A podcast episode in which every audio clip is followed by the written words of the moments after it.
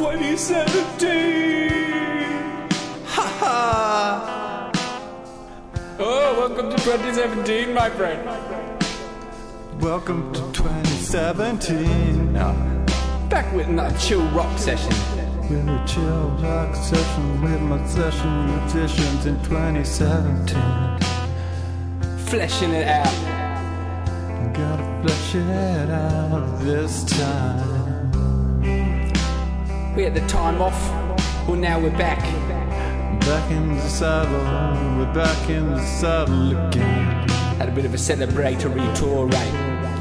A celebratory rape. That's what you said, right? God damn it. It's 2017. You gotta get over that kind of shit. God damn it, get over it.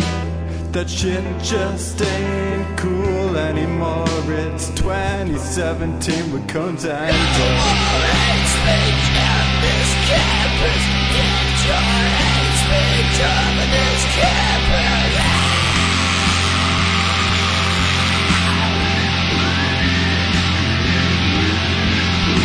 You're a fucking white male. Fucking white male. Fucking white male. The only thing left to do is do itself. Sometimes you just, you gotta grab him by the pussy, as my friend Donald once said.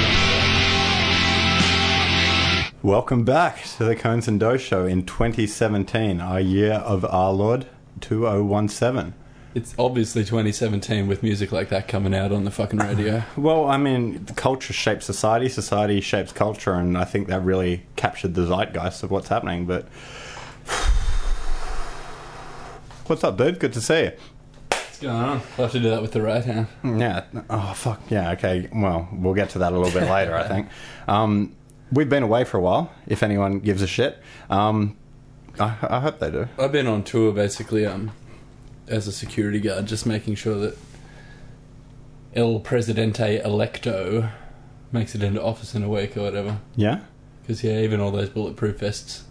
aren't going to keep him safe from, like, one of Obama's drone strikes. Well, I just hope he's better at hiring personnel than Indira Gandhi, who is the, female Prime Minister of India and the daughter of Gandhi. And she was surrounded by Sikh bodyguards, right? And sort of, because they were, like, the kind of warrior caste and shit. And so they were her bodyguards. But she unwisely sort of launched some military action against their whole ass place. And a few months after that, one of her loyal bodyguards just fucking came up behind her and stabbed a fucking knife into her and killed her. So you got to look out for who's on your own team, I think. I just hope Trump really knows what he's doing, you know? Yeah. And isn't just some, like, George Bush, like, extreme... Yeah, George Bush. Just another crazy figurehead for everyone to sort of, like, rally behind. I think he's got more sort of a will to power than George W. Bush, who, let's be honest, always came across like a little bit of a puppet, you know? You tried to kill my dad. Like, you know? I like the Chappelle bit on there. Yeah? Like in the Chappelle show, where he's doing the black president. Oh, the black president. With the Mexican vice president and everything, yeah. Right? But nothing happened to him. I think Obama got treated with a whole lot of respect, quite frankly. I mean, there was some arguments over some technical issues to do with, like, births and, whether Kenya counts as a state of America, and there's a bit of a grey area over that. But I think he was treated with, deference and respect. Yeah, he was the first black gay president dating a transsexual. It's like breaking so many boundaries. Yeah, not only that, but he was the first to pray to Mecca in the White House as well, too. So it really wasn't very progressive 8 years, as we think we can all say. But we'll move on to that a bit later. So 2016 was all about figuring that shit out. But as we heard from our fucking friendly intro band, 2017, it's past that shit. It's post. It's the post-trans era, really. Are we already at the post-trans era? Because about 2 years ago, no one gave a shit about that shit, and then that all started. Well, now we got to figure out if you want to fuck robots, like. Yeah, well, that's... As long as you're a human, fuck, that's cool. But exactly, I mean... Getting into some heavy shit. Yeah, as a sort of, singularity transhumanist, to be honest, while I support kind of, everyone's individual identity and progressive causes, I can't help but look down a little bit on these meat sacks who kind of, define themselves by their genitals and want to alter that when I'm altering my genetic code already, It's a little bit retro, like kind of vinyl record collectors and stuff, but I don't know. I think there'd be more acceptance of them if they looked more like women. Computer Sex bots? No, men who have gender dysmorphia problem. Yeah. Okay, yeah. Trannies. But we're really getting ahead of ourselves because we've been away for a while. Why have we been away? I don't know. Oh yeah, we had an episode fail on me because my computer has been a piece of shit. Very big screen, shitty. So that's probably the majority computer. Of the reason. That was it. That was definitely it. And your bodyguard work as well. So I've reinstalled Windows 3 times since then and finally seem to have got shit working. Dude, just get a Mac. Hopefully Mac's it's going to cool tight. People. It's 7 years old, you know, so... 7 years old with a hard goal. Wait, is that a real line from a rap song? Yeah, my friend Dom D from back in the day. Was he a pedophile or what? No, he was a guy from New Zealand who came over. And okay. Who's the 7-year-old? Actually helped him write some rhymes. He wasn't... So you wrote the line about the 7-year-old? No, like he had... done them in his head. I just had to. He did the 7-year-old in his head. I remember it quite well. I could drop it, but I don't want to bite his shit. But right, yeah, it's it was the dopest verse, and yeah, I helped him write it down. Excellent. It's always good. You've ghost written for Black Mac and stuff as well too, I believe. It was more just because he couldn't write it down. Really? If you know what I'm saying? Yeah. I don't know what you're saying. Like he couldn't write. Oh really? Well, yeah. That kind of sucks. No, but that's understandable. If you come but from his rhymes were so fucking dope, I was like, I'll write that fucking shit down. If you come from New Zealand, like as a recent immigrant, then yeah, you're going to have to get second language English training or whatever. You know? So we were away a bit because of that, and just enjoying the lovely Sydney sweltering summer. I think it was a lovely December. I don't think we've even been back since the election, but we've just been chilling out, working.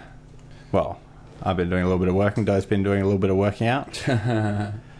I'm fucked on the workout front now. Yeah. So that was most of it, is that the computer's been totally fucked. So we recorded an episode the day before President Electo got in. Did we call it? Did we call that he was going to win? Did you? I think I may have called it. I think you did. I was defeatist, and I even called the manner in which it would happen or whatever. But you know, sometimes Alex Jones gets shit right, and if you know, like, I just banked on some shit that I heard, and it turned out to be what happened.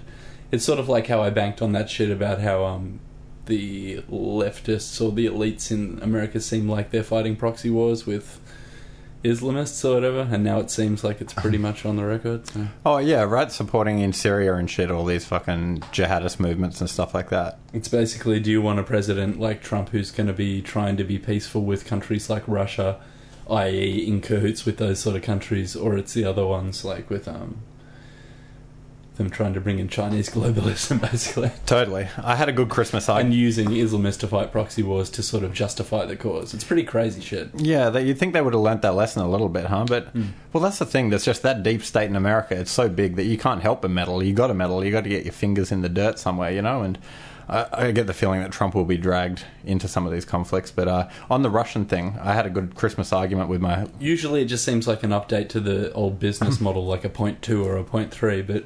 With Trump, it seems like you're getting some fucking thing that's potentially malware, but at the same time, it could just overhaul everything and delete all the bad bits. Totally. Disruptive technology. That's this little worm that goes in there and just fucks shit up, but it actually fucks shit up for good. Sort of like the guys in Hackers, you know? Yeah. I think Angelina Jolie's finest moment. I think Acid Burn was the nickname for the fucking Golden Shower show that he got. But it was cool. I had a good troll on Christmas Day with my sort of, you know, liberal... Is Acid Burn from Coke Piss? Or? I think so, fuck. Sorry, what happened on New Year's Day? Sorry, Christmas Day, my liberal sort of ABC watching boomer parents and shit, like, just disapproving of Trump and stuff like that, obviously. And me just chucking shit in there, and my dad trying to, you know, we argue about shit, and my girlfriend had, like, sort of... She was approaching it from a different way afterwards. She was like, I feel like I made some good points, but like you and your dad were doing it. And I'm like, yeah, we're not actually discussing the issue. It's sort of like this little game of one-upmanship because I think I'm smarter than him and shit. And he accused me of being a Holocaust denier out of nowhere at some reason. At some point, and I was like, the shittiest analogy, but... Oh shit, it was, getting straw man by your dad and shit. It was so good winding them up when they were talking about, like, Russia hacking the election. I'm like, you guys sound like fucking McCarthyists. Like, you raised me to be, like, open-minded, and you're sounding like this Reds under the beds kind of guys in the 50s. Like, come on, guys. But, you know, they just believe what they're told by the box and shit. Yeah, I good parents. They're good parents, but, you know. I basically got conned the other day again when I was watching mainstream news, and they sort of, like, portrayed that Trump speech in a way that made him seem like he was saying, oh yeah, the Russians are behind it and shit, and then when you watch it in fuller context, he's sort of not saying that. Absolutely. I mean, but like, I only saw the bit on mainstream news, so I'm like, fuck, I was sort of shitty, and then I had to go check InfoWars again to sort of see what's actually going on, yeah. Gotta go check InfoWars. I hear the fucking New York Times. To see what's actually going on with a bit of extreme shit just twisted in there. Totally. I think even... We're all gonna die. We're all gonna die. Start getting rations. But it's weird because Trump... I didn't see that speech or hear much of it, but I read the transcript of it, and... I'll tell you what, you know, I have some admiration for the man, but it's fucking hard to read a transcript of him talking and try and work out what he's saying. There's a lot of, like, split sentences and everything. A lot of things that are going to be great, they're going to be so great, that are going to be the biggest ever. But, you know... Yeah, the starts chopped off sentences and the start... Oh, Russia, you know, yeah. Russia, yeah. Like, yeah, sentences with no subject that refers back to them and stuff, but... you know, whatever. This is fucking 2017. You heard the beginning. It was 2017, and you're a fucking white male. And, you know, the chips are down and the fucking guards are up. And check your phone. It's the current year. It's the current year. That's why I'm going to... Wake the fuck up. That's why I'm going to make sure that at least half my friends are female this year. Because it's 2017. So I'm going to ditch some. I'm going to get some more ones because... 2017 is the year... Well, if you want a representative of the actual population, you should probably have a few more friends. A few more female friends. Yeah, but it's not like I got 100 friends. You can only really have, like, about 7, so I got to round it down. But maybe 4 female friends and 3 male friends. Yeah, it keeps the socket-to-sprocket ratio going pretty good. Yeah, okay. It's always good to have an extra chick over instead of a guy, I guess, but... Yeah, sorry, I'm just got me thinking about Lego. But do you have a New Year's resolution? Yeah, to get fucking full use back in my left arm. That's the other reason we've been off for a couple of weeks extra. Yeah, we've been skating around the issue, you might say. But do you want to explain to our loyal listeners what happened? I was just out fucking having a bit of a skate on, I think, December 9th with my friend Ponjit. And we hit up, like, Camaray Skate Plaza... like at night time, and we're doing like a few little cool tricks here and there, and then as is always the case, you tend to fuck up when you're just either fucking around trying little bullshit things, you get lazy. When you're just like just cruising doing nothing. And we were cruising back through Mossman, and I was going along a footpath, and like we were sort of cranking it down the footpath, and I was sort of acting like I was surfing the sidewalk and shit. You know? Sidewalk surfing, yeah. And then I hit a crack in, or like a different level bit of concrete. One of the pavers was fucking jutting out, and I didn't really see it, and I was fucking macking, and ended up sort of half rolling over, and I thought it was sweet, and I did this sort of half commando roll and popped up, and then I looked at my left arm. And my elbow was fucking dislocated, right? And how could you see it? You could see it at a weird angle, wasn't it? Like, I've got pretty good mobility in general, not at the moment. No.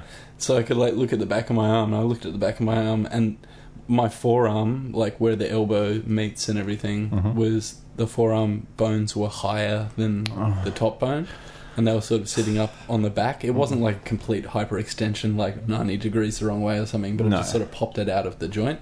Yeah. And I was like, oh... That's there's only one thing to do in that circumstance, isn't there? So I was like, oh, what am I going to do? And I just, like, asked my friend to hold my arm and just started, like, trying to pull my arm back in. And at one point, I'm like, oh, try and pull it back in. And then when I asked him to do it, it's just, like, because it's not his arm...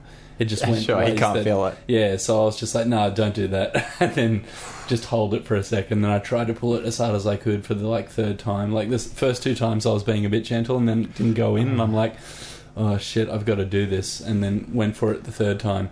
And it sort of looked not as bad as it did, but it still looked like it was sitting up a bit. And I was like, oh, my God, is it not going to go back in? And I looked at my bicep and just thought to myself, like, if I flex my bicep, I wonder what happens. And then I flexed my bicep, and it just all, like, went back into place and sort of made all this weird crunching noise. And what do you call this process that you were doing? Ponjit reckons he could hear it as well. He said, like, he heard some fucking noise. Some little crack. At least, like, it could have been tendons, but it could have been the bone, because I skated down the street maybe, like, 30 to 50 metres... And we got to a service station. This is after the street surgery, right? After the street surgery, I got to a service station, and fortunately he recommended, like, oh, we should stop and you should get some ice. because I was trying to like man up and smoke up, have a bit of fucking a meth. Yeah, that'll make you feel better. And ended up sort of just like going to this servo, and he went in to get ice, and I'm outside sort of pacing back and forth, holding my elbow, looking like this raging junkie. Like, sure. And there's this get the ice, woman, bro, get the ice. There's like this woman getting fucking petrol and shit, and like I'm like, oh, out the front, and her car's right there, so she's sketching out so hard, like this dude holding his arm, like walking around like a psychopath, and the other guy like laughing classic, about it, like in there buying a bag of ice, like and he called me an Uber. We came back to my place. I dumped my shit off. And we walked up to the hospital near my place, and waited an emergency for a bit. And it turned out I fucking broke the radial head in my left arm. Oh, good. And then later on, when I ended up seeing the surgeon and getting a CT scan and shit, I'd cracked off a bit of my elbow as well. Oh, so how does that come back? How does that heal exactly? I don't know. I ended up going and getting surgery because apparently I'd smashed the radial head like over 25%, which is like enough to be like, oh, it could end up being this shitty joint after that, and pop your elbow out and stuff. So they put two titanium screws in it to like put it back together. So you're like this Wolverine guy now. And I assume they moved the elbow bit, or the elbow bit was close enough that it's going to hopefully fuse back on. I hope I don't have some floater or some shit. Did he comment on your street surgery? Did you tell him about that? Everyone seemed like that was like, I asked emergency, said, oh, that's good kind of thing, as if it was the right thing to do. And I asked the orthopedic surgeon, I was like, yeah, was putting it in the right thing to do? And he said, yeah. But then another physiotherapist mate of ours at Embalm's place the other week was kind of saying, oh, it's so sketchy because you can fuck up your radial nerve in your arm when you do it and everything. Sure. But they seem to say it was good. It's probably better than me like trying to go to hospital with it out of place. Like, absolutely. So you're out of an arm cast and back in the podcast, right? Yeah. Excellent. That's massive fucking lino arm. Oh, the big lino arm. Aren't you a little bit old to be skateboarding though? You fucking fuck. No, I'm down with it. Yeah, there's I can't handle that shit. Michael Jackson never grew up, so why the fuck should I? Or you know? And he died a hero. But no, well, I wish, and I'm sure I've received fucking over Christmas just bags. It happens sometimes, you know. I've broken my right radial head skateboarding, and I broke my left elbow falling out of a tree before. Yeah. I broke my left collarbone snowboarding, you know. I've done my right arm falling off playground equipment, my left wrist snowboarding, my right arm skiing, and so my right arm falling off a balcony again. L-I-V-I-N. As far as I'm concerned, if you're not breaking bones, you're doing something wrong, you know? You're not living, so... But yeah, we wish you... I actually got a lot of mail and, like, care packages and stuff over the Christmas thing. Get well soon, Doh, and... Yeah. The worst part is the dislocation, because on the right radial head, like my arm was a bit fucked and everything from having it in a sling, but the movement came back reasonably easily. I don't remember it being like this, and it's because I dislocated the joint, I'm pretty sure, and it's just like I've got like 5 to 10% fucking movement in the bending way at the moment. Huh? And I'm sure hopefully physio's going to get that better, but it's fucking shitting me so hard having this little gimp arm. Totally. That's weird, because Dislocating the Joint is the name of my new De La Soul tribute album, too. So, yeah, sorry we've been off, but, yeah. Doh's been fucking... Been pretty fucking sucky as well. Yeah, Doh's been just fucking studying, I think, really. Studying to get back in the podcast game. Studying some Lord of the Rings. Yeah, I went on tour on the money. That's right. You were going on tour for... Sex tour. I thought you said you were being Trump's... Okay, Trump's bodyguard is basically a 24/7 sex tour, right? Hmm. Do you reckon he did... That's how you defend. Do you reckon he did get hookers to piss on each other on the Obama's presidential bed suite in the Moscow hotel room? Really? That was what the fucking allegation was. And I was treated to, in the afternoon a couple of days ago on the 5 o'clock ABC News Bulletin, hearing the phrase golden shower just uttered as if everyone knows what it was, which is pretty crazy. Like the like articulate sounding ABC lady. Like, yeah, they should have said yellow hanky. Yeah. Fuck. I'm trying to think of any. I might like to call it the banana hailstorm, but fuck. We're come pissing in the cold wind. Yeah, pissing in the cold wind, but we've come a long way. I mean, it almost seems Bill Clinton's fucking little blowjob from a chubby young intern in the Oval Office seems kind of quaint and sort of charming, really, now, right? And I think Woodrow Wilson or one of them had... I'd keep bringing it up, but Joan Rivers got killed for it, so I should probably shut the fuck up. Yeah, she got mad killed. And you know who else? I actually happened to watch a celebrity wife swap today with Melissa Rivers and Bristol Palin, Sarah Palin's daughter.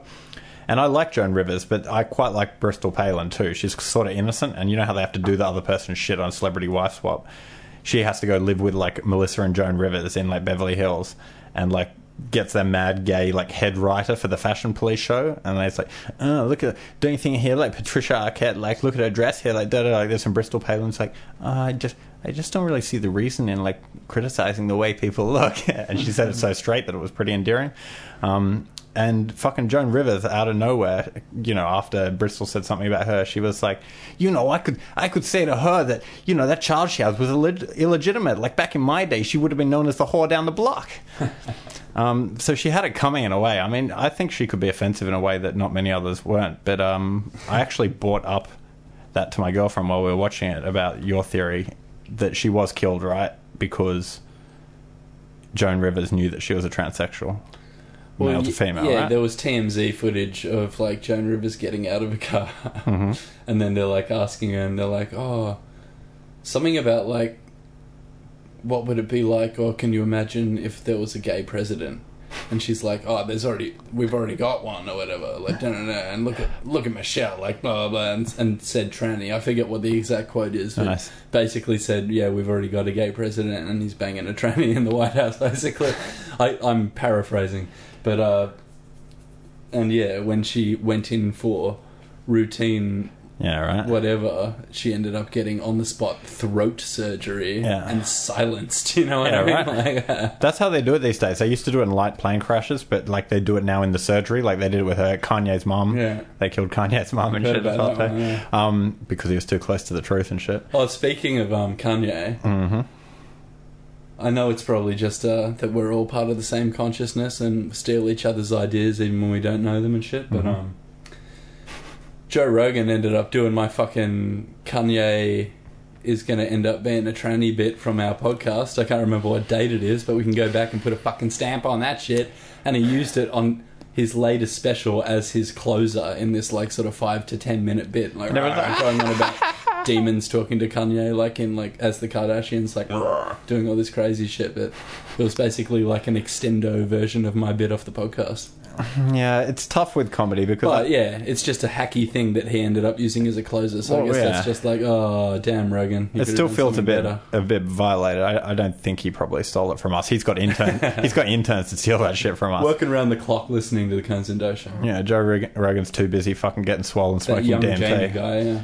Yeah. But, I mean, there's sort of some jokes, I suppose, and I've thought about this because I've thought of shit that then has come up on some popular culture sort of thing, and I don't know, it sort of makes me feel ashamed because it just makes me feel like I'm just getting my generic consciousness and sense of humor from these kind of shows. And it's one feedback loop, but then I sort of just calm down, have a cigarette, and remind myself that I am sort of more funny and insightful than that, yeah. And that's why we're on the Conez and Doh show, because we try and... If you haven't listened, hi, by the way, I'm Conez and this is Doh. What would you say our show is about? The existential crisis, I think. The existential crisis, right? And how to avoid the pitfalls of it and embrace your own happiness and just be a complete fuck and, you know, have it not even sort of apparent to yourself. Living in La La Land. Or anyone else. Yeah, so it's about...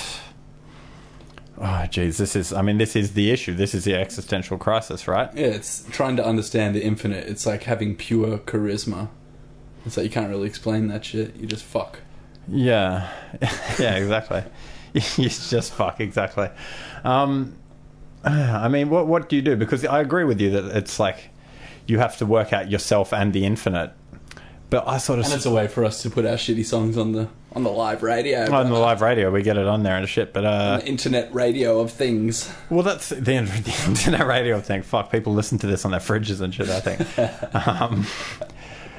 I think the problem is that, you know, we can use the idea of the infinite or the universal or society and then meld that with sort of the individual and personal self-discovery. and it all becomes an elaborate exercise in self-deception. I'm not having a go at you for this. I'm also doing it for myself. And this is a result of the kind of breakdown of communal and familial bonds in society, right? So we don't really have a space between the individual and the infinite. And therefore the individual is the infinite, and we all become atomized kind of units of simply economic production and ennui. And, you know... It's a kind of about... It's like we're doing all this shit to escape our own sort of experience, and then flying solo and having to think about your own shit so much as can happen when you're just like, oh, sitting on a bed punching and shit. And you... leads you to this fucking end game that you never thought you'd get to because you were just chilling, of embracing your own experience, because it's like, well, fuck. It's like embracing the nothingness still leads you to the fucking light. It's pretty cool. Yeah, life's what happens when you're making other plans, as John Lennon said. But then he fucking died. He wore those rose-coloured glasses and you know what happened to him. Heaps of people just fucking top themselves, so don't do that shit as well, though. Speak to someone, like, you know. I think that not so much it's going to be... There is rates of suicide, but you see it as well in America, especially with, you know, well, fucking heroin, opioids, fentanyl, that new shit they've got, and meth here. And it really is a crisis of faith and losing direction and everything, I think. So our society, I mean, our Anglosphere society, I've been reading a bit about empire recently, and, you know, we went out from those small cramped aisles and sort of, you know, not subjugated, but made our presence known throughout the world. And, you know, what goes up must comes down, and that started peaking, and the world wars and everything just ruined our people's faith and everything, God being dead and stuff. So all that's really left to do is fucking kill yourself slowly with drugs and sort of cyber prison entertainment, right?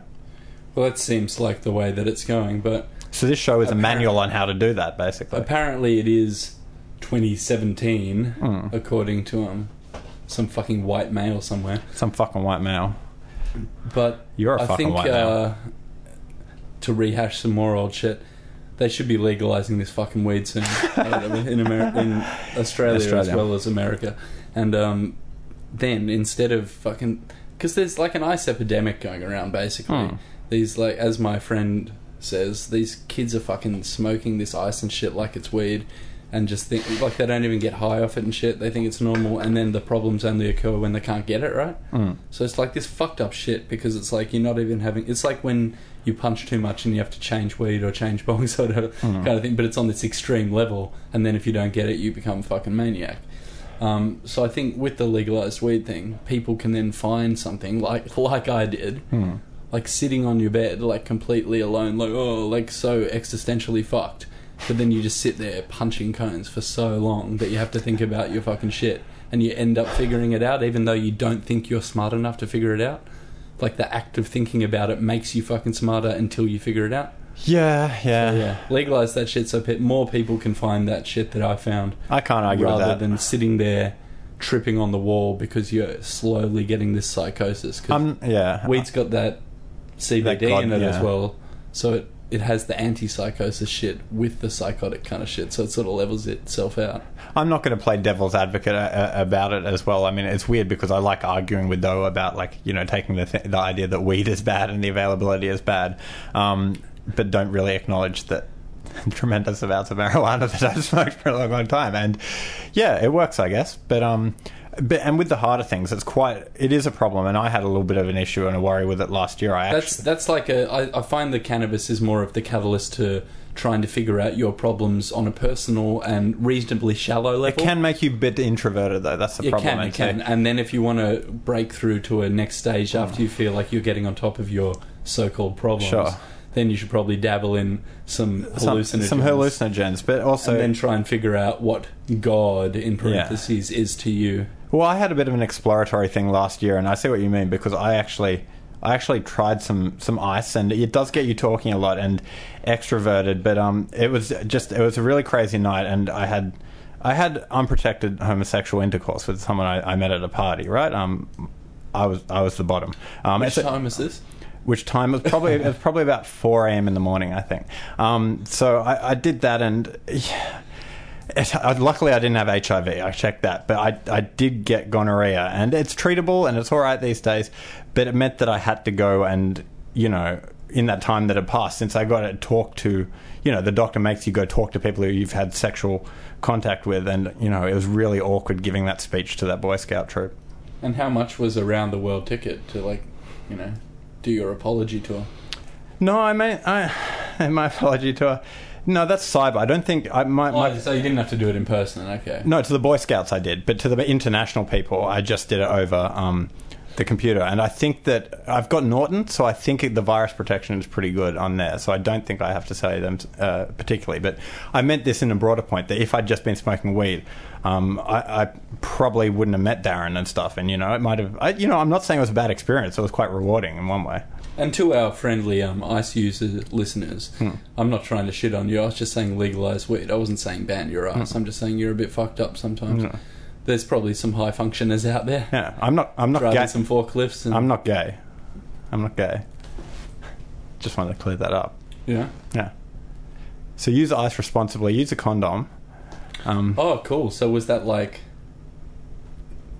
It was unprotected. Did ICE unlock that for you? It unlocked that sort of that feeling of sort of pure inhibition. Yeah, it's sort of a pure negation that is the core at the heart of the homosexual identity.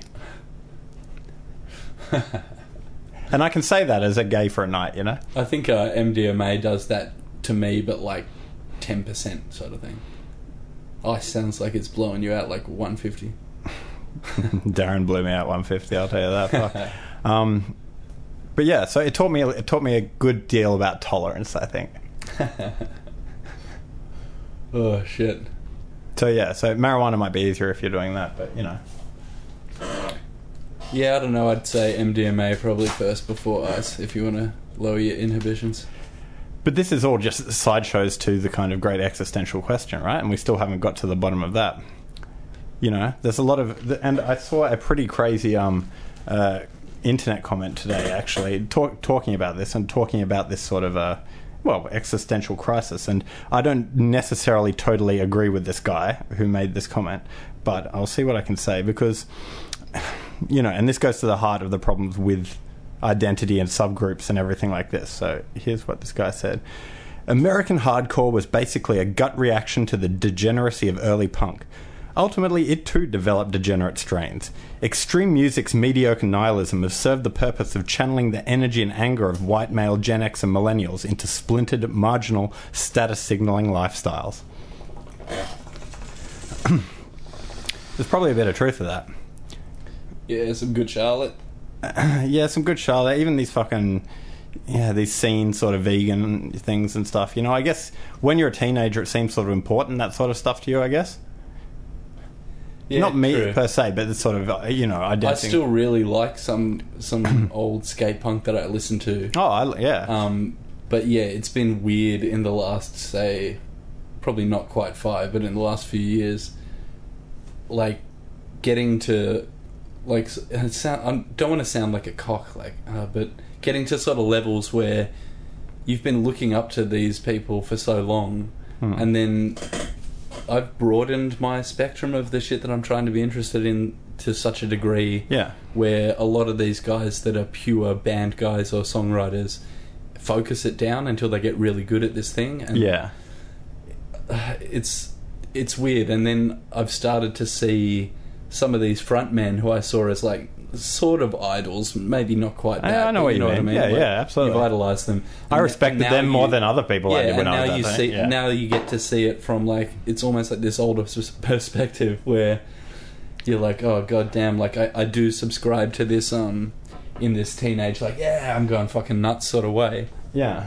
But the shit that they're saying is kind of like dumb. Not dumb, but you know what I mean? Like Fat Mike seems like he is legit kind of crazy. Yeah, he's crazy. Yeah. He's like dating a porn star. I was just like, oh, he's this smart songwriter. You know what I mean? But like, it seems like he. Like, well, artists are troubled people, right? Yeah, he has a lot of troubles. And yeah, exactly. But just a few of those instances where it's like the whole dethroning your gods thing. Yeah, but who are you meant to look up to? I mean, it would have. I mean, you know, ultimately, again, we know where it comes back to that the thing, like the fucking crisis. It's jerky shit, but it's like. You have to look up to yourself at the end of the fucking day. And it was a fallacy of the kind of boomer like my dad that rock and roll could save the world. It was like, yeah, we get it. You were born after World War II. Sorry, that was me. I was on the kick shit over there. King shit over, but yeah, I guess, I don't know, there's this lasting cultural legacy, I suppose, from the boomers and shit, because my dad still listens to the same shit he listened to when he was 14, like the Who that caught his ear and stuff. Yeah. And you know, maybe I kind of came under this apprehension that, you know, rock and roll and that popular alternative culture is sort of something that can save the world, but that's just degenerated into absolute nonsense now.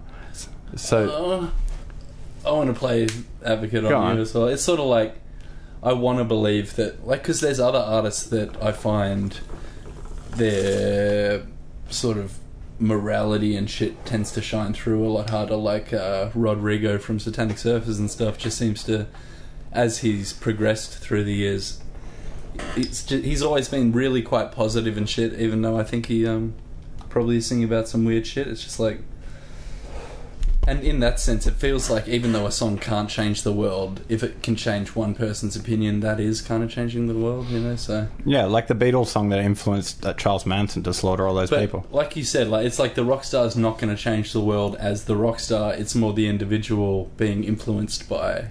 Yeah, no, absolutely. The rock stars don't change the world, but I guess what I mean is that when I was growing up, you know, there was a bit of overlap with my dad, but, you know, popular culture or alternative culture, it's sort of this weird Titanic thing that stands above you, especially when your society already has abandoned God and you don't have that. You don't have to go to church and shit like that. So it's sort of this overall superstructure. Like, you know, instead of Saint Assisi, you have Saint Kurt. And we've witnessed the industry crumble as well, so it's sort of like you can take that stance easier now than when it was like these megalith fucking Sony and all that. Did you see that MTV video? You get signed and all this shit. You saw that MTV video with them telling white men to be better in 2017? Yeah, that was fucked. Yeah, and that's like alternative culture, and I'm like, fuck that. Fuck that, you know? If you did that as white people about any other... race of people, it's just like, oh my god, that's the most bigoted shit ever. Yeah, obviously. So I guess the like those conversations are kind of redundant now. How so? Because we've passed that fucking New Year's. You know, it's 2017. It's 2017, right? So this is the year. Sorry, I'm so hacky today. Yeah, no, that's all right. I mean, we're a bit out of practice. I mean, if anyone, to people listening, I don't know what the fuck you're getting out of this show, but I hope you're enjoying it. It's really just an introduction for 2017 because you know, I'm still coming off opiates, basically. Yeah, you hit that shit up, man. Fuck, but I mean, 2016 was a bit of a barnstormer, and I get the feeling that 2017 is just going to do that, but.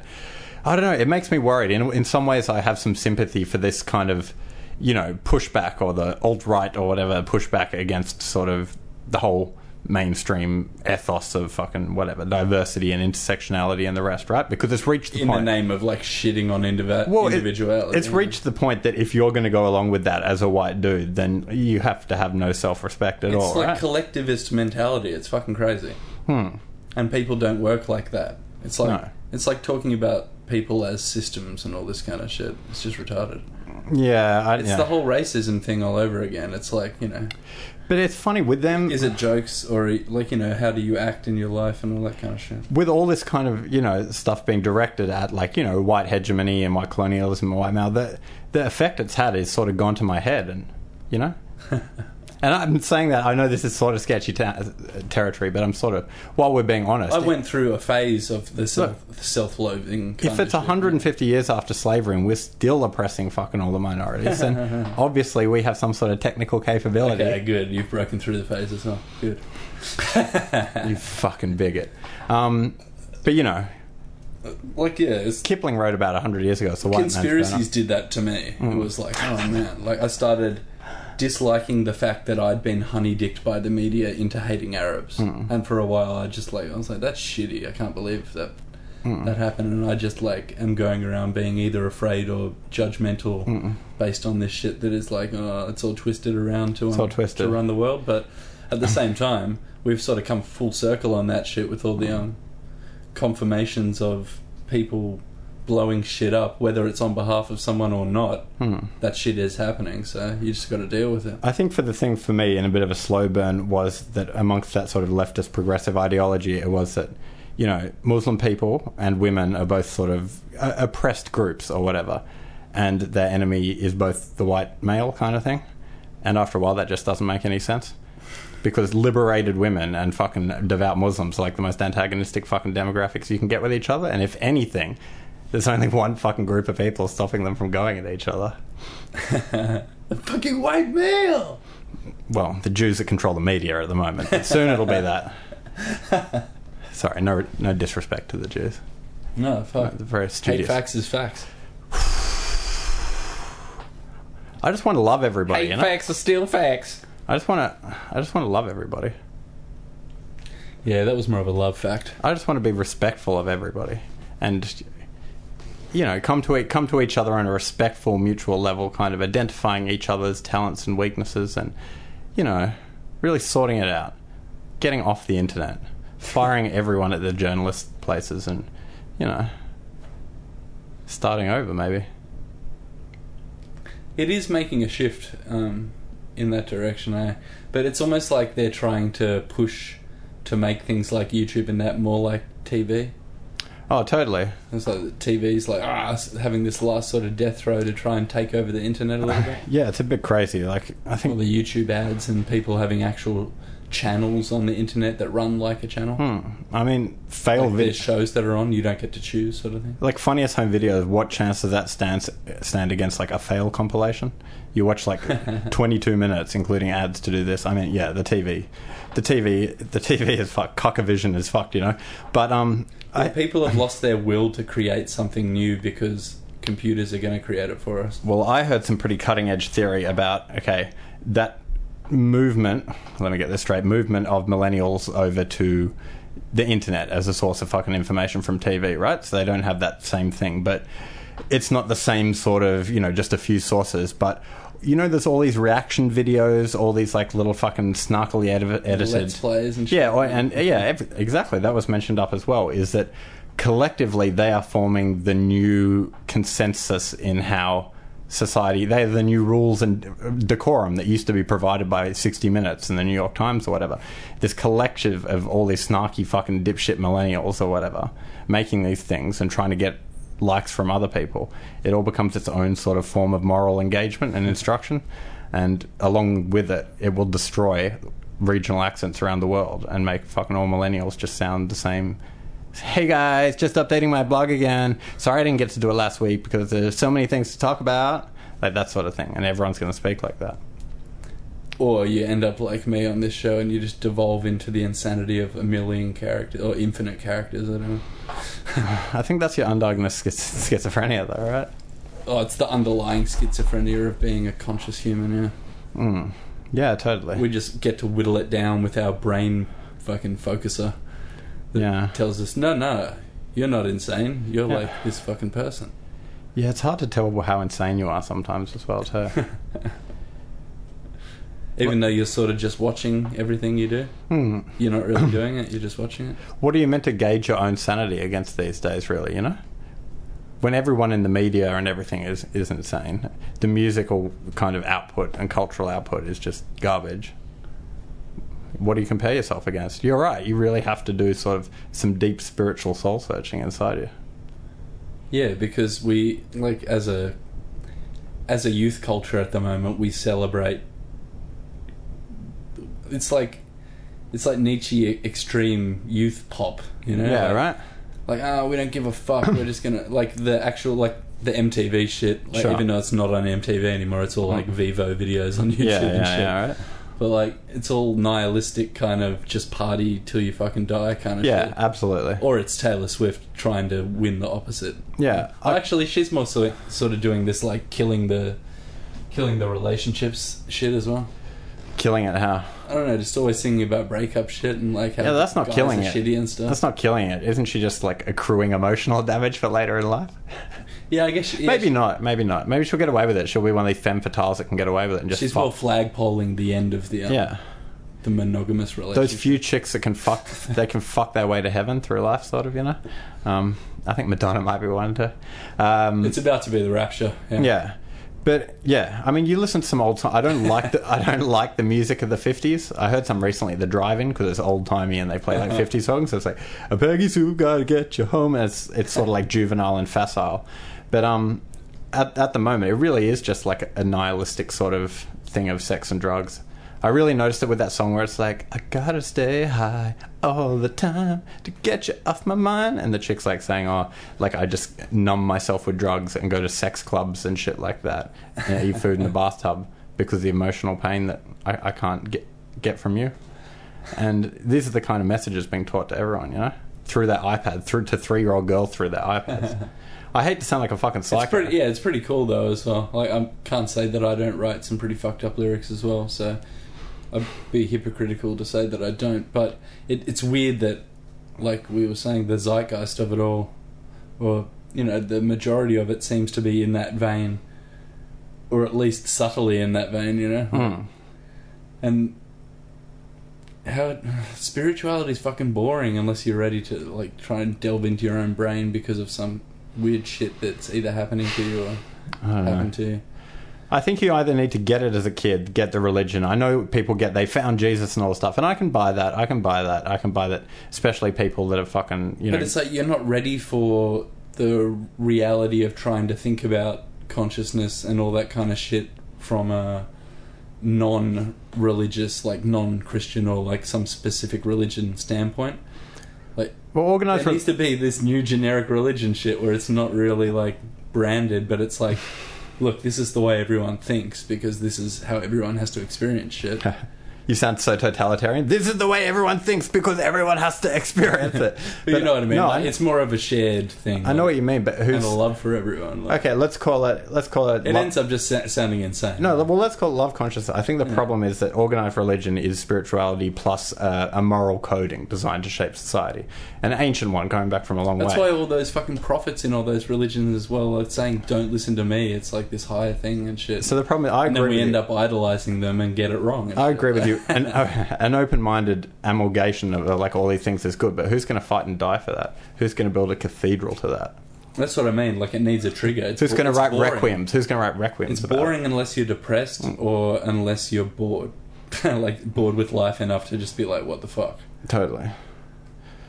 Yeah, which it leaves you in a pretty stark position at the moment of having. Hence why I fucking encourage people to do drugs all the time. Hmm.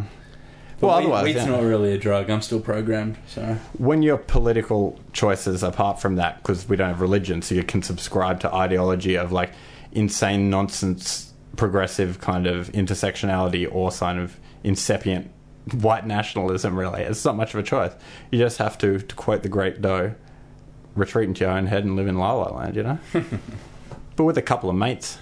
A bit, you need to be able to keep a touch on the world, keep contact in the world, I think, somehow. So if you know anybody out there, listeners, who is sort of really isolated, go fucking smoke a bowl with them, I reckon. Fully, and get balls deep in conspiracy videos. Because you'll believe... You'll, like, at the start, you'll be like, this is fucked. For a while in the middle, if you've really been going deep and just smoking whatever the whole time, you'll start to believe this shit, and then by the end, you'll be trying to figure out what's the meaning behind all of these videos? Like, what the fuck is going on here? Yeah. How come people are trying to, like, program us with these sort of religious things? Yeah. I guess a secret clock is right 12.5 times a day or whatever. I think the point that I actually... Because it's a culmination... And now quickly, just Alex Jones. Alex Jones' fucking TV show looks like CNN because they bought proper desks. Yeah, it's have, like, a thing in the background. So, I mean, if the news... You know, that's one thing for 2017. The news is fake news, right? Fake news is the news. Yeah. Alex Jones looks like CNN, right? Bloggers can write the same thing as fucking Pulitzer Prize winners. It doesn't matter. Doesn't fucking matter. Sorry, go on. Getting it's just smoking a bowl with strangers. Yeah, it's a weird route that you find yourself coming to those sort of places because, like, you can't give it to anyone. Like, I've tried before, but you come to realize that it's not one thing that's triggering you into trying to go down a path for yourself. It's like it's the culmination of everything. Like, at one point I thought it was Patrice O'Neill, but it's just like there's so many things in a row that just compound on each other until you're just like, what the fuck? I'm just going to have to re-examine this. Because I remember the point where my mind actually blew was when I was watching a guy decoding hidden meanings in the Matrix. And at this point, it doesn't matter to me whether or not the guy decoded it in the correct way. Mm.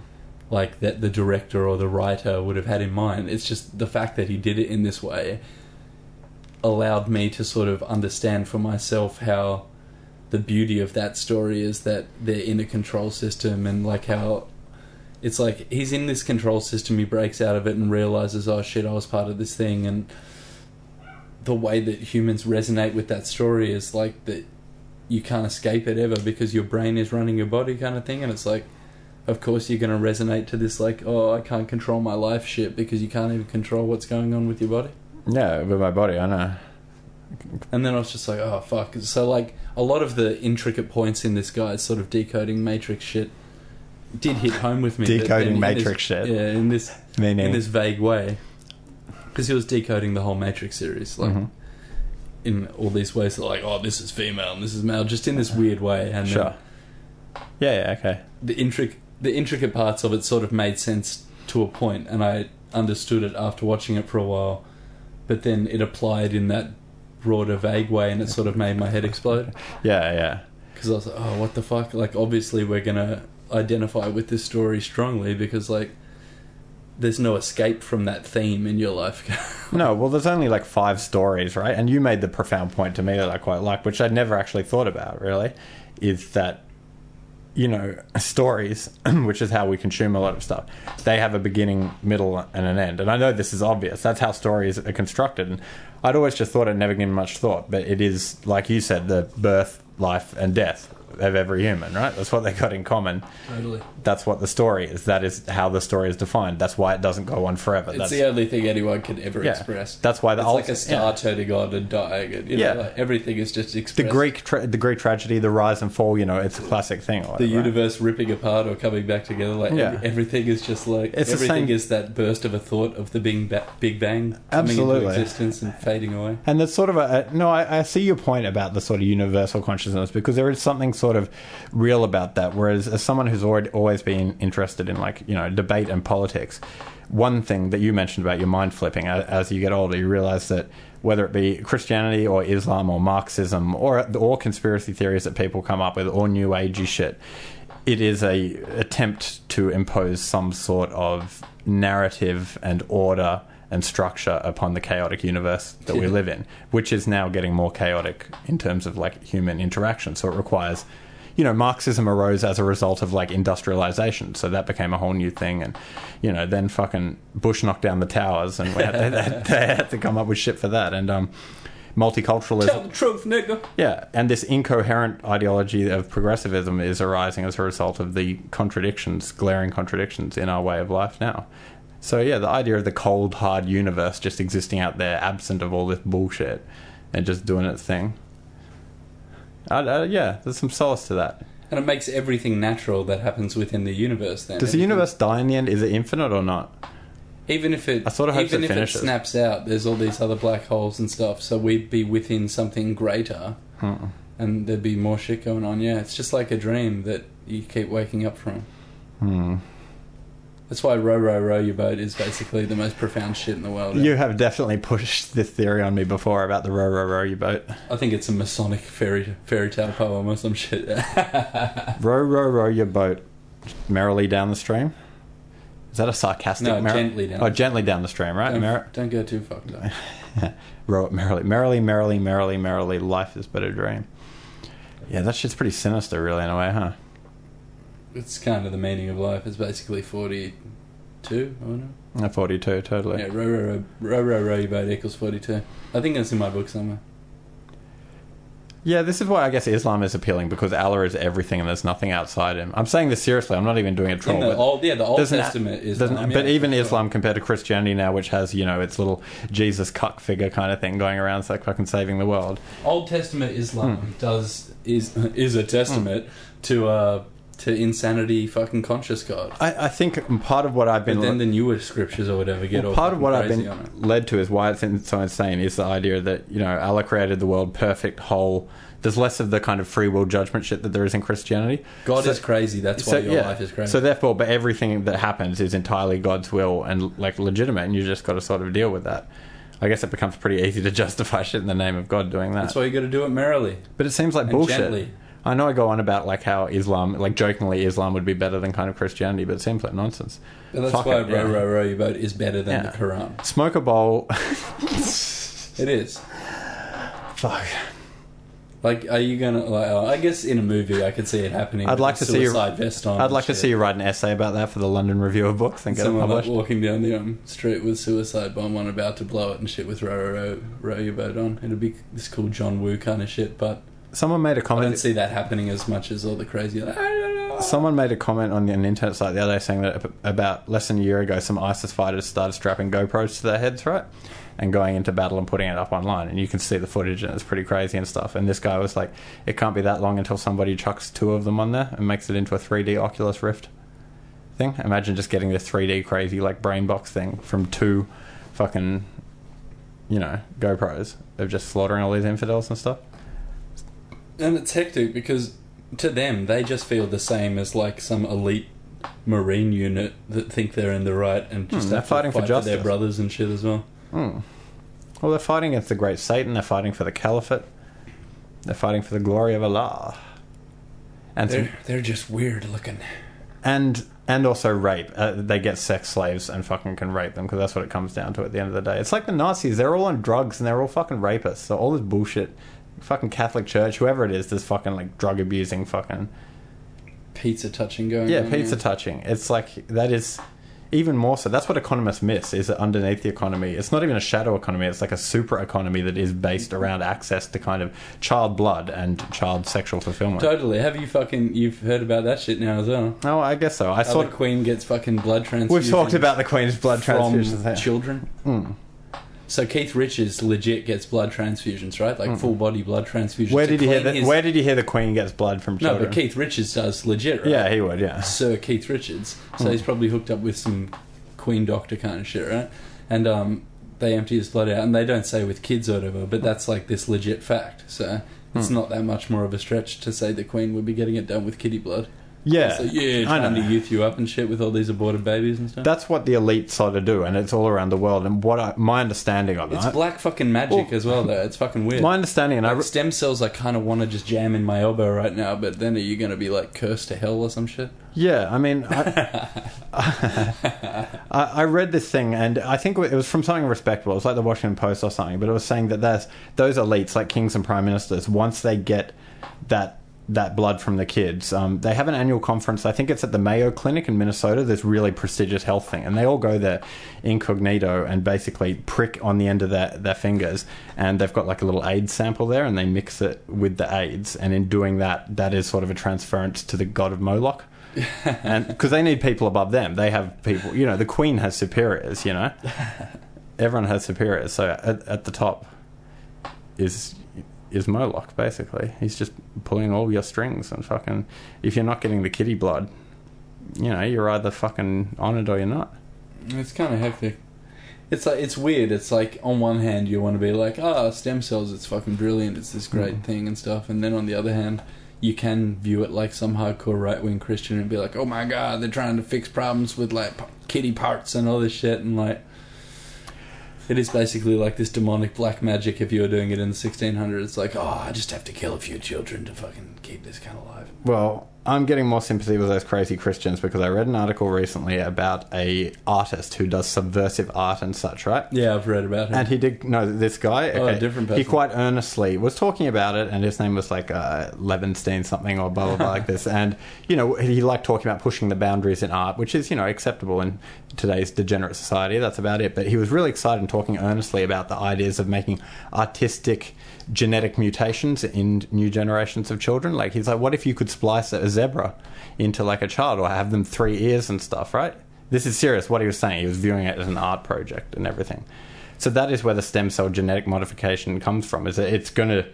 It comes from people that wanted to make it's like that. I sent that up. Yeah, we've mentioned that on the podcast as well, where that dude was trying to tweak genetics in chickens to give them reptilian-looking legs. Yeah, this guy wants to do it with fucking humans legs. As an art project. The guy you brought up on the podcast that's trying to do the head transplant. That's still going around. Like, yeah, but an art project. I know. I'm sure he's doing it to troll people. What's that shit called again? It's got this hectic name where you combine a human with an animal.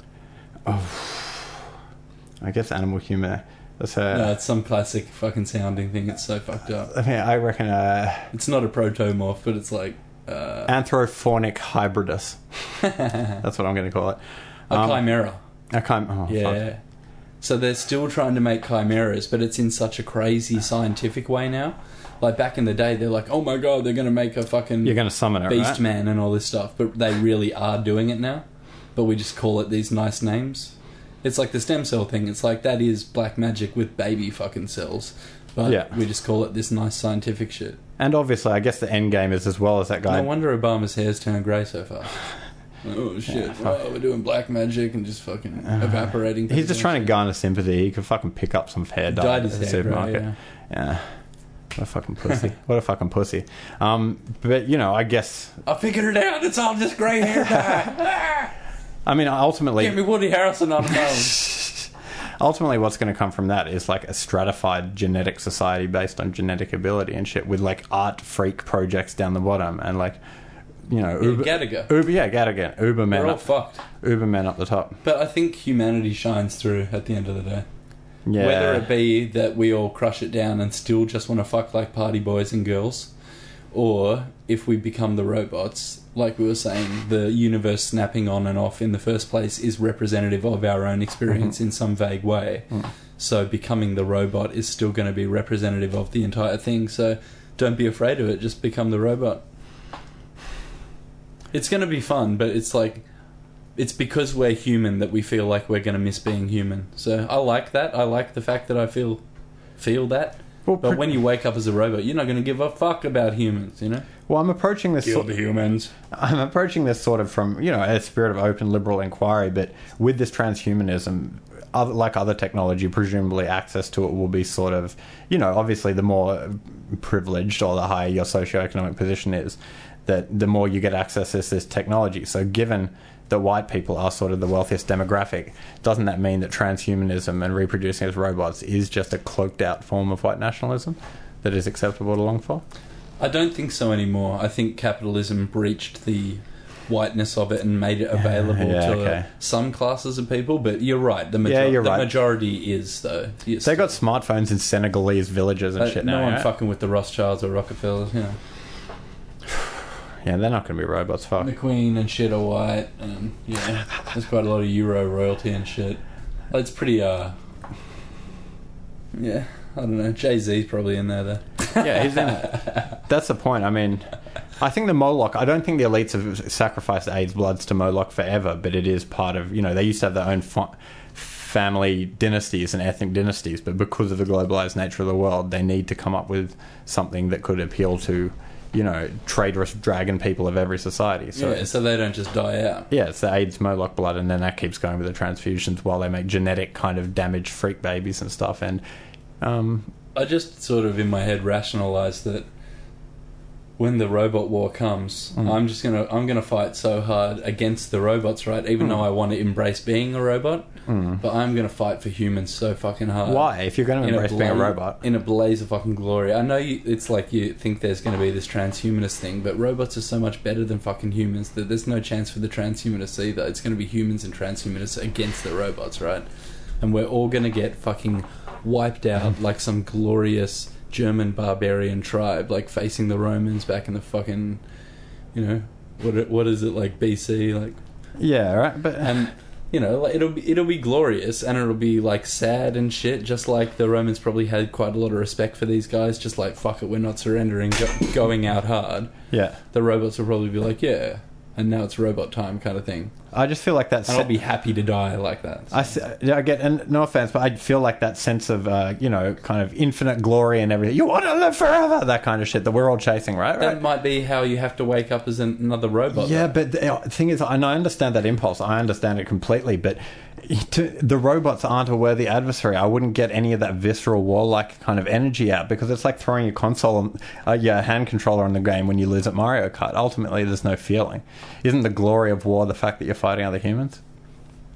Yeah, I want to believe that there's going to be this great battle, but we all just get zapped by some super microwave. And if you kill the robots, everyone's just going to kind of fight all the humans, or fight it. Battlefield, but all the humans on Earth just go boom at the same time because of fucking satellites getting hacked and just microwaving the whole planet just for long enough to kill the humans and not the robots. I guess on the broader universal view, I have come more sympathetic. I don't really buy the kind of simulation theory thing as it's often put out, but looking in those broad sort of universal cosmic scopes, I can see the argument that, like, technology is a higher form of evolution of the human race or whatever, and will... Yeah, it's a natural evolution. Yeah, it's a natural thing, right? Yeah, that's not really an artificial distinction, but I guess we got bought as sort of a fucked up... Yeah. You know, I heard the most depressing thing. I saw it online. It was like a sad meme of, like, people our age, and it said, too young to explore our world. Oh, no, born too late to explore our world, born too early to explore the others. Do you know what that bleakness reminds me of? And you might have seen it recently. I think you may have. There's a new Planet Earth 2 series that's going to be out pretty soon. But I've already watched a couple. It's online. Yeah, I was in England. And I was in England too. In England. Yeah. But... these fucking turtles, were they turtles? No, lizards in Madagascar, right? Mm-hmm. That get born on this beach, mm-hmm. and like they're born pretty decent size, and then they're like, oh, and start running across this beach, and there was just this shot when they're running across the beach, and then like fucking hundreds of snakes just piss bolting out of like these like scrubs and bushes and shit till they just come attack and just eat all these freshly born fucking and that lizards. One in particular that was born, its very first view was watching. There was some French such as life. Its very first view, hatching out of the egg, they caught it was watching one of its siblings get eaten by the snake kind of thing as soon as it came out, and it survived and got away with it. That some of that shit was glorious in its bleakness and stuff, but it was super depressing and hardcore, like unable to turn away. He tries to make it sound like, oh, like it's a fun little narrative and shit, but... Oh my god. Nature's just born into fucking a snake pit of doom. Like, yeah, right? Yeah, the whole having to get to a safe space from the place you're born is sort of hectic, coming from, like, humans who are, like, born in, like, a nice, safe, warm environment and everything like that, but...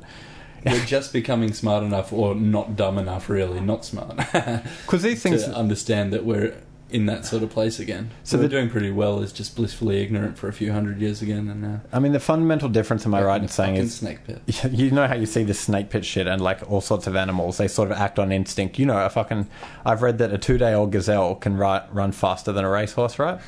And so they learn it all. It was, as we all know, human babies are like mad useless and shit, right?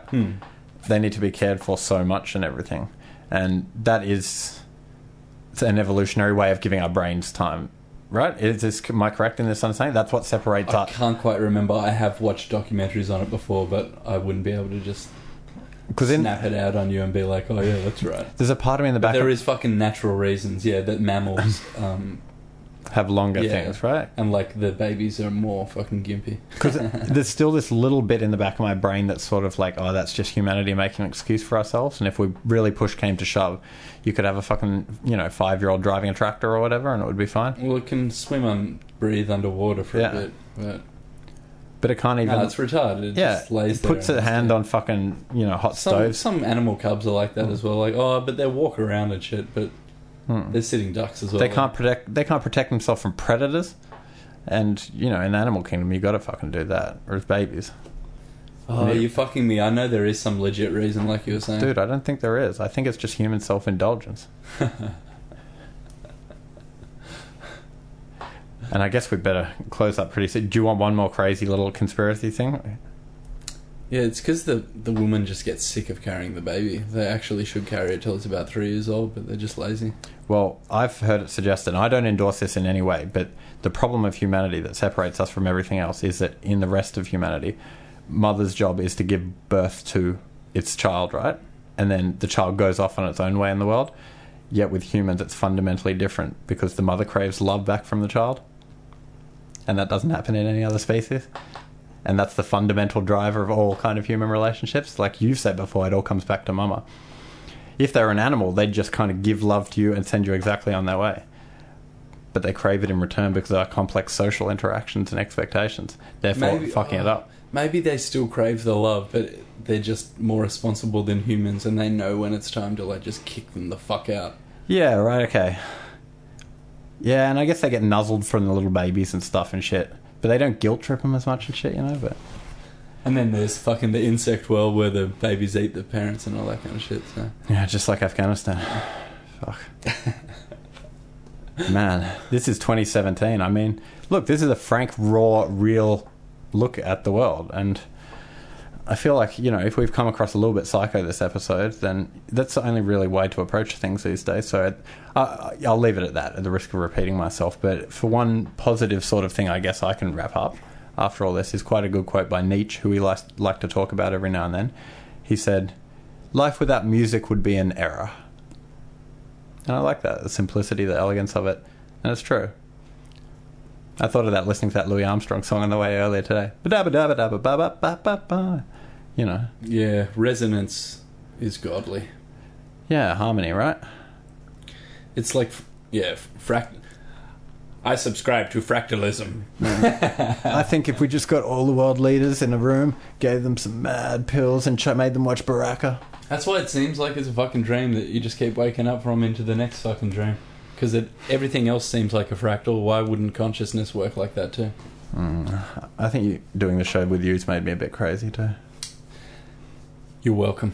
Yeah. No, it's helpful. It's maybe challenged some of my long-held assumptions and really, really grow as a human, I think. Fuck. This week, what have I got? I got some crazy piano track that I wrote probably 10, 15 years ago. Oh, that Nietzsche thing was an intro to our music section, by the way. Yeah. So if you're feeling a bit lost, it'll be easy to get lost in this retarded 9-minute piano concerto / hip-hop beat. I don't know, it's pretty fucking wild. Just basically think of fucking if Deadmau5 was Bowie in Berlin in the 70s.